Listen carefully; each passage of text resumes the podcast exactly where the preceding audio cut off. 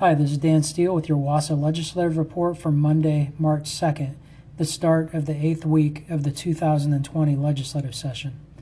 On Friday, February 28th, the Opposite House Policy Committee arrived with another large set of bills dying. One particular bill that continues to move is Senate Bill 5395, requiring comprehensive sexual health education in all grades. The bill was amended with the House language and adopted by the House Education Committee on Thursday and moved to the House floor earlier today. Arriving with the bill were 40 amendments, with more potentially coming later. Love or hate the bill, hearing it on the floor will likely knock many additional bills off the docket simply because of the time it will take to address all 40 amendments. At this point, it appears the House will move the bill, but they will have to seriously consider how many additional bills may die as Senate Bill 5395 is being reviewed. On Friday, Saturday, and today, the fiscal committees waded through many, many bills trying to beat the opposite House Fiscal Committee cutoff arriving today. Combined, the House Appropriations Committee and the Senate Ways and Means Committee held public hearings and or executive action on about 300 bills in the last 3 days. We'll address just a few of the key bills that moved in this podcast. House Bill 2458, the bill reaffirming school districts' ability to offer optional benefits, including VEBA, was adopted by the Ways and Means Committee. House Bill 1813, which would prohibit school districts from entering into private pupil transportation service contracts unless they provide health and retirement benefits to their employees. We continue a full court press against this bill, unfortunately with little success. However, prior to today's Ways and Means Committee adoption, a null and void clause was added to the bill, which was at least a partial win. Senate Bill 6189. This originally was the SEB eligibility bill that we strongly supported, that later turned into a review or study of SEB costs. This isn't even half a loaf but it will provide us with some third party data that we can take to the legislature, albeit much too late to be of any real use anytime soon.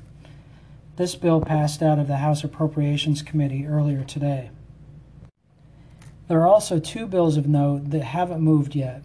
Unfortunately, Senate Bill 6117, the Special Education Funding Bill, continues to lay dormant in the House Appropriations Committee without even a public hearing. However, this is clearly a budget discussion, so the bill may yet move. Positively, the second bill, House Bill 1860, the Lead in Schools bill, failed to move.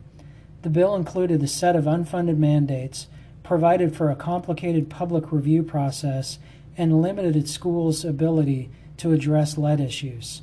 The bill will likely return next year, but it has been set aside for now.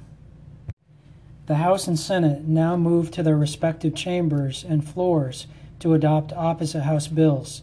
Their deadline to keep those bills alive is Friday, March 6th. The remaining days of session following that date will be to reconcile differences in bills between the two houses, including the three budgets.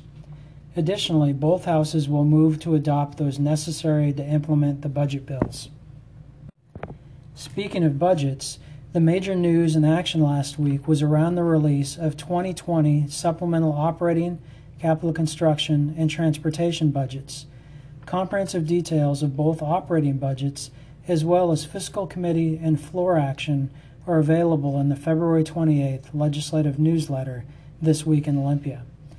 In short, both houses have adopted a 2020 supplemental operating budget and negotiations behind the scenes among the majority party budget writers is ongoing. Senate Bill 6168 will be the vehicle for a final compromise budget. The budget negotiation process can be complicated, however, the major steps can be simplified. First, budget writers haggle over the total size of the budget, that is, the level of increased spending. Second, when that decision is made, the size of the smaller boxes within that big box is negotiated. This is where spending levels agreed upon in each of the major areas of the budget K 12 education, social services, higher education, etc. Last, when those two decisions are determined, the line item details throughout the budget essentially fall into place fairly easily. Because both of the House and Senate increased spending by about $1.2 billion, that first step is essentially complete.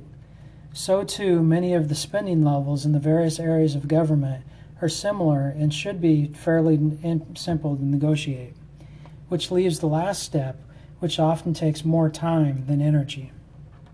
For K 12 education, what appears to be the main points of disagreement are the special education funding provided in the Senate but not in the House, and also the school counselors appropriation provided in the House but not the Senate. Information on those other line item details between the House and Senate are available again in the February 28th This Week in Olympia newsletter. As always, continue to follow this podcast and This Week in Olympia to stay up to date until the session adjourns. Day 60, the scheduled end of session called Sine Die, is Thursday, March 12th.